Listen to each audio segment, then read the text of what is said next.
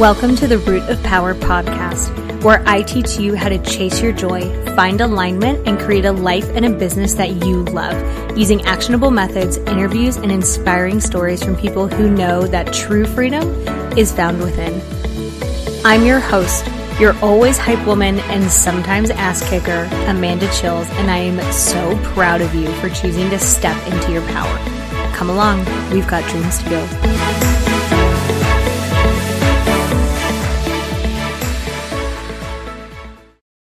Okay, my love, I have put everything that I offer for free on one page so that we are not doing more work than we have to because why would we do that? Hashtag work smarter, not harder. So livemyhappyhealth.com slash free. You are going to find everything I've created for not only leveling up in your personal life and building a life that you love, but leveling up in your business life and building a business that you love. Okay livemyhappyhealth.com slash free. Love you. Hello. I hope you are having a beautiful day. I got requested, got requested, I got a request to do a podcast episode on using movement to support mental health. Um, so here we are doing the thing. We love requests. If you were like, Amanda, please cover this topic, like mm, mm, mm, requests feel like eating chocolate. Oh, they feel like eating chocolate. So if you have requests, just shoot me a message on Instagram at Amanda underscore chils. I would love to give you exactly what you want. Hashtag daddy. Does that make me a podcast daddy? We love that. Hashtag podcast daddy. Um, so if you have a request, please let me know. I would, again, I would love to give you what you want. That's the whole point. Um, so using movement to support mental health. So they are a fitness coach. They're a strength coach and a lot of people in my experience will enter, um, healing through a few doors, right? They'll either enter through like personal development. They'll find people like Jen Sincero who wrote You Are a Badass, which if you have not read that book, we fucking love that book. They'll find like a life coach. Um, they'll get into like Tony Robbins, Joe Dispenza, people like that. Although I stay far away from Tony Robbins. Um, that's a story for another time. They'll get into growth and healing and personal development through the gym. That is an avenue that many people enter through.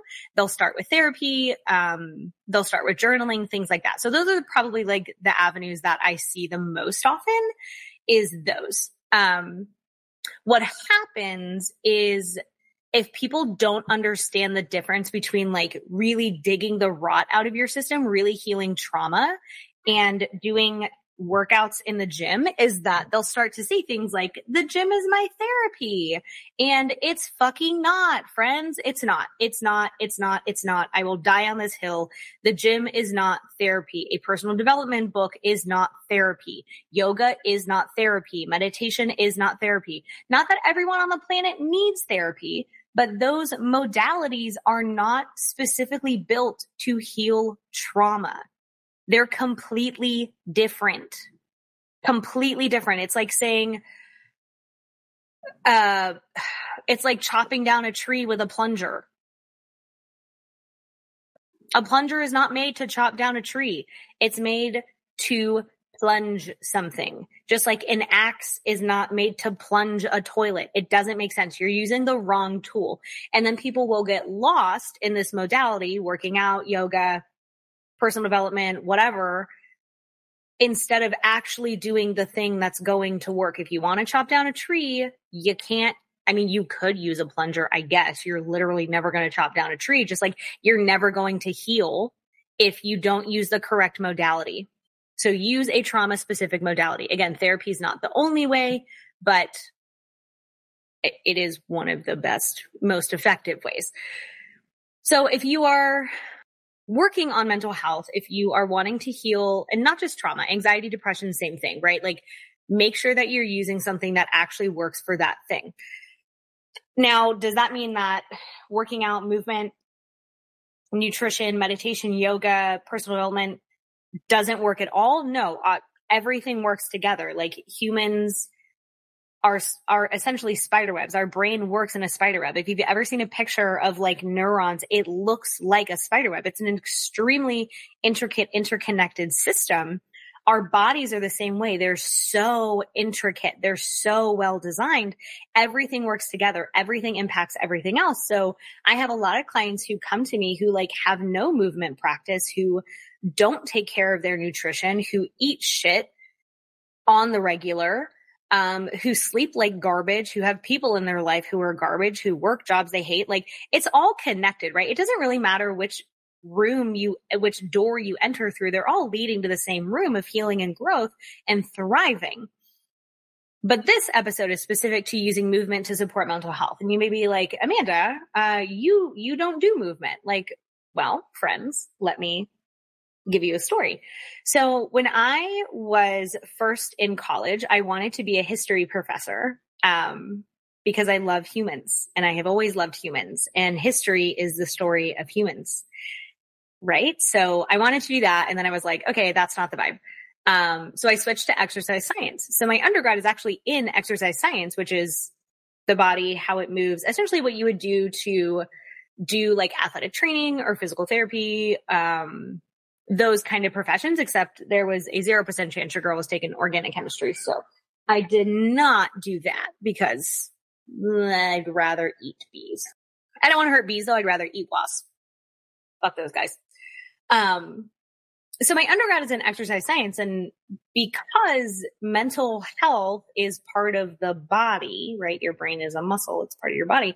I actually do a ton of work around physical health. Um, and if you talk to any fitness coach, if you are a fitness coach, you know good and damn well that you probably spend a significant amount of time talking to your clients about mental health, about supporting their mental health through movement. So they are so, so, so interconnected. So how do we use movement to support mental health and why does it even matter, right? I'm sure you've heard the cliche of like, oh, you know, exercising gives you endorphins and they make you happy and happy people just don't kill their husbands, right? Like, thank you Legally Blonde for laying it out in the most succinct way. When you work out, you get endorphins. Endorphins make you happy. Happy people just don't kill their husbands. Elle Woods said it. It's finalized. Um, but it is very cliche where people are like, you know, I'm, I feel anxious. I feel depressed. I have trauma. And people like, well, have you tried yoga? And it's like, people get mad about that, but there's a reason that it exists. Movement supports your mental health. Movement supports your overall health. Human bodies are made to move. And in this modern era, we move probably the least amount throughout human history.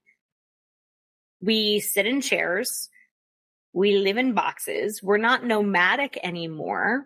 I mean, if you look at nomad societies and how much they move versus like Americans, it's vastly different. So if you don't have a job where you're regularly moving and you're not prioritizing that, that's a problem. What happens to things that don't move that are supposed to?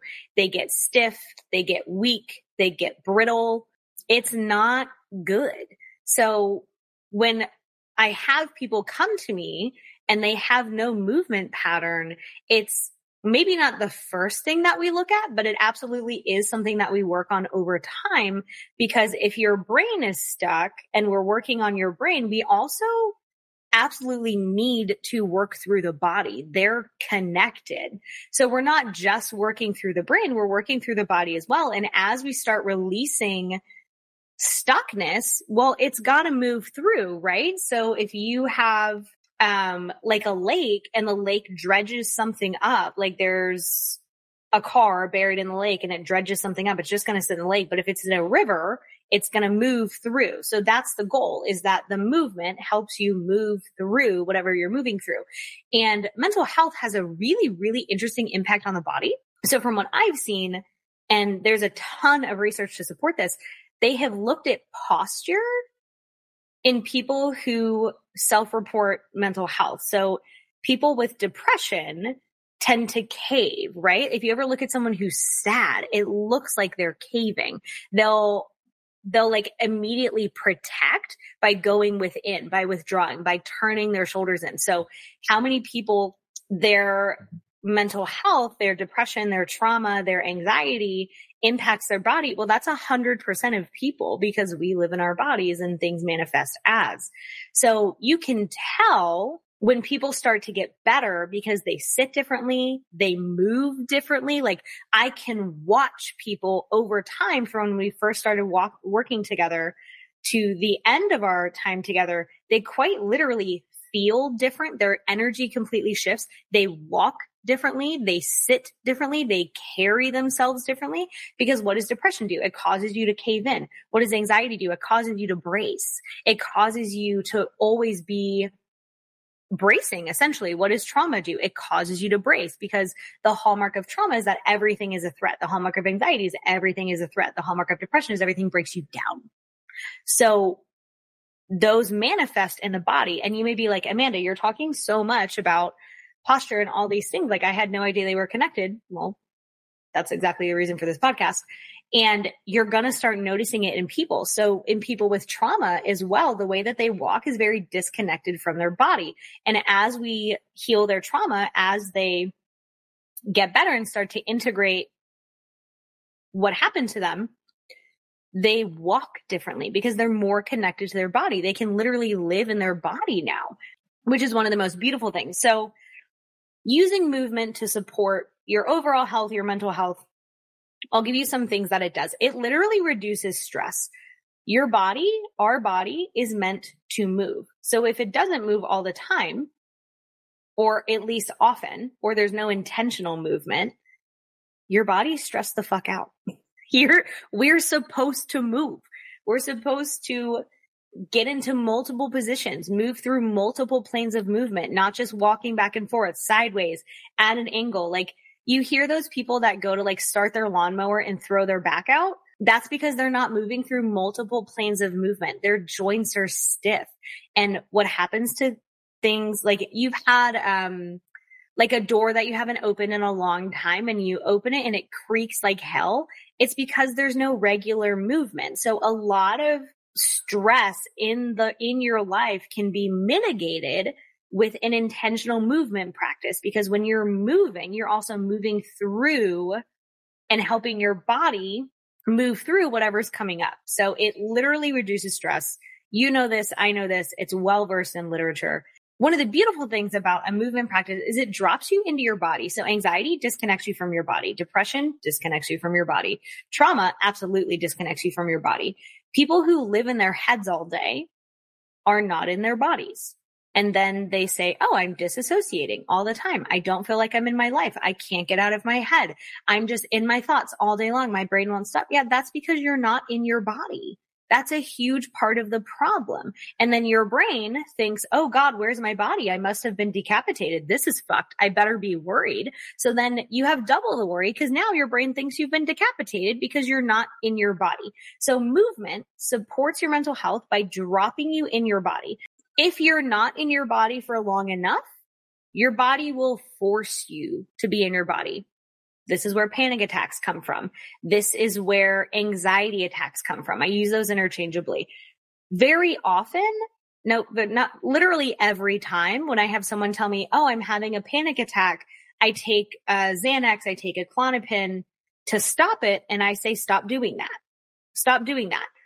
Move through your panic attack. You're not going to literally die. You just think you're going to die. That's not the same thing. But what happens is your body is forcing you to feel your body, to release pressure that's been stored. Well, how can you also release pressure? Moving, yoga, hiking, walking, biking, lifting weights, pole dancing, dancing, swimming. Who gives a shit what you do? Find something you like to do in movement and go do it. If you don't, your body will force you to be in your body because it's, we're meant to live in our bodies. They're the greatest wealth of information. So if you're up in your head all day and you're a person who has panic attacks, move more, move more, intentionally drop into your body. And you may say, well, I don't like what comes up when I drop into my body. Well, the cure for the pain is in the pain, my sweet baby angel. Being in your body solves the vast majority of those problems, like 70% of them. Now, learning to be in your body is a process, but being in your body, the more you are embodied, the easier life is quite literally and the better that you feel. So it drops you into your body, which is one of the fastest, most potent ways to heal anxiety, depression, and trauma because the more you live in your body, the safer you are. That's the message that your brain and your body get. So there's that. Um, it literally gives you something to do. So one of the hallmarks of depression, right, is that people are like, well, I just don't feel like doing anything. I just lay in bed all day and I scroll TikTok and like that doesn't give you a fucking complex. That's a huge problem. So a lot of people, a lot of adults really struggle to do anything outside of their job. Um, if they have children, obviously like that's something that they're doing. They're raising kids. So they're typically like when people have too much time on their hands, it makes them neurotic as fuck. It's a problem. There's a reason that the saying, the idle hands are the devil's playground. That's because too much free time is a huge problem. So if the only thing you're doing is going to work and then going home or going to work and taking care of your kids and going home and you're not doing anything else, yeah, I can see why you feel depressed um, you need something to do. Movement gives you something to do, something to work towards. Perhaps there's other people involved if you do a class, um, or if you are part of a community, but it gives you something to do, which breaks up routine, which anchors you in your time and your life. Part of anxiety and depression and trauma is that you lose time because you're missing the anchors. Movement, working out, whatever, gives you something to do. It also anchors time. If you know that your your uh, pole dancing class is Wednesdays at six o'clock, then it anchors time for you, which is beautiful. And it removes all of this free time that gives you opportunities to be in your head and get wrapped up and be neurotic. Movement also creates momentum. So there's a lot of times where people and clients feel like they can't do the thing the full way. And I say, just start. Just start doing the thing. Get started. Do it for two minutes and maybe you continue and maybe you don't, but it's a much higher chance that you do continue. So movement creates momentum. We can work through the body or we can work through the brain, but it's most potent when we work through both. So the more you're moving, the more your brain is also unstuck. So when I was working at a therapeutic riding barn in um, Odessa and then the one in North Carolina, I was working with a pediatric physical therapist and they were educating me that one of the reasons, so therapeutic riding is where um, children and adults with disabilities ride a horse as part of their therapy. And the reason for that is that horses and pigs, interestingly enough, but it's a little harder to ride a pig than a horse. Um, horses movement, when you ride a horse, it moves your pelvis in the same way as if you are walking because it moves your pelvis in a three dimensional way, meaning it goes like, if you're looking straight at a pelvis, it goes side to side. So one side of the hip will come forward. The other side goes backwards. They go up and down. Um, so one, like the right side goes up, the left side goes up like a seesaw and it moves it in a figure eight. So that is very unique. And what happens when kids don't learn to walk, when they don't start walking at like the normal age window where kids start walking, is their brain development also is behind because your brain development and your movement are so intertwined. So for people that don't move enough, your brain literally stops developing. Everything gets stuck. So while we can work on the brain in therapy, if we're not also working on the body, you can only ever do so much. So movement creates momentum. It literally develops your whole system. The brain knows to develop based on what stage of movement you're in. And the body knows to develop based on what stage your brain is in. They're all linked. So movement creates hella momentum, which leads us into our next one. Stiff body, stiff mind. So you, I'm sure you know people who like never change their mind. Now, are there people who move a lot who never change their mind? Yeah, sure. Obviously, like this isn't a hundred percent true, but in general, stiff body, stiff mind. The more that you move, the more that you move. So fluidity begets fluidity. It literally improves your mood, right? We know this. Exercise causes endorphins. Endorphins make you happy. Happy people just don't kill their husbands. So when people say like, oh, do yoga, do movement, go lift weights, go get in the gym, you'll feel better. Like that's literally true. That's literally true. It helps with feeling accomplished, proving that you can do hard things, proving that you can make progress, setting and hitting goals. I think another beautiful one is, is you're a beginner. You have a learner's mindset again. So if you first start lifting weights, you're not going to be super good, right? You just started. If I took a pole dancing class, I would suck. Like it would be so bad. Um, if I learned archery, I would be terrible at it at first. I actually am quite bad at archery. I think I've tried it like twice. Um, because I, I don't do it very often. So it helps you be a beginner mindset. You get better at things. You prove to yourself that if you set a goal, you can hit it. It gives you something to work towards. It's beautiful. It literally gets you out of the house unless you have a home gym.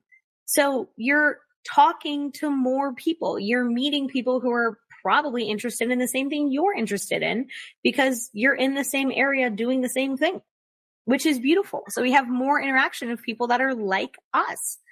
And then you can build relationships, which helps so much and all of those things. It likes it, likely. Oh, Amanda, we're thriving today.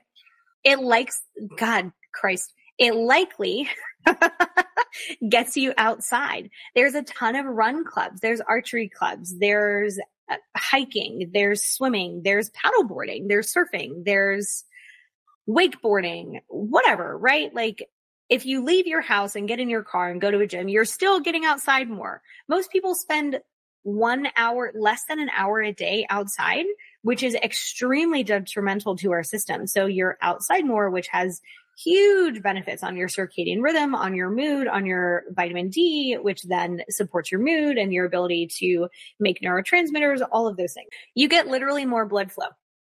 When you have more blood flowing, you have more repair and better functioning because your system is faster at clearing out what would be beneficial to clear and bringing oxygen and nutrients to your muscles because you're moving more which means blood is flowing more, which means your system is better at repair and cleaning and functioning, which is beautiful. It helps give you a sense of control and mastery. Like again, if you're setting goals and hitting them, you're building self confidence because what is confidence? The ability to hit a goal. That's it. If you want to be more confident, be more successful, which means hit what you aim at.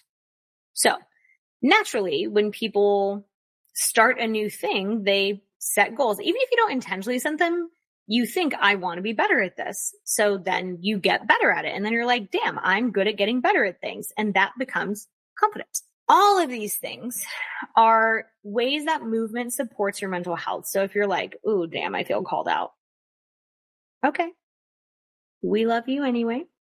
Me and all my personalities and Kitty, who's currently taking a nap on my lap during this episode. Um, move more. Pick anything you enjoy or anything that sounds like you won't hate it. If you're like, I don't know what I enjoy, pick anything that sounds like you won't hate it and try it. If you hate it, find something else. If you like it, keep doing. There are so many opportunities. And if you're someone who in the past has struggled to make friends or build relationships, movement is a great way. Doing martial arts, a run club, a walk club, there's hiking meetups. You'll find people that you vibe with because you'll be in the same place doing the same things, which means you at least have something in common. And most relationships are built on, hey, me too, which is beautiful. So there we go. Um, tell me how you feel about these. I love when I get people who reach out. If I missed one, tell me what your experience has been like with movement and how it's pulled you out of whatever it's pulled you out of. It's so powerful. And again, the body is so intricate and so interrelated that there's no downside to movement unless you're someone who says the gym is my therapy, in which case, no, it's not. It's literally not therapy. Love you though. Okay. Have a beautiful day. Go move. Pick anything. Pick anything. Move do some things. You'll feel better. I promise. I promise you, you'll feel better. That is a promise that I can keep and hold. You will feel better. Okay, friends, go do it. Love you. Bye.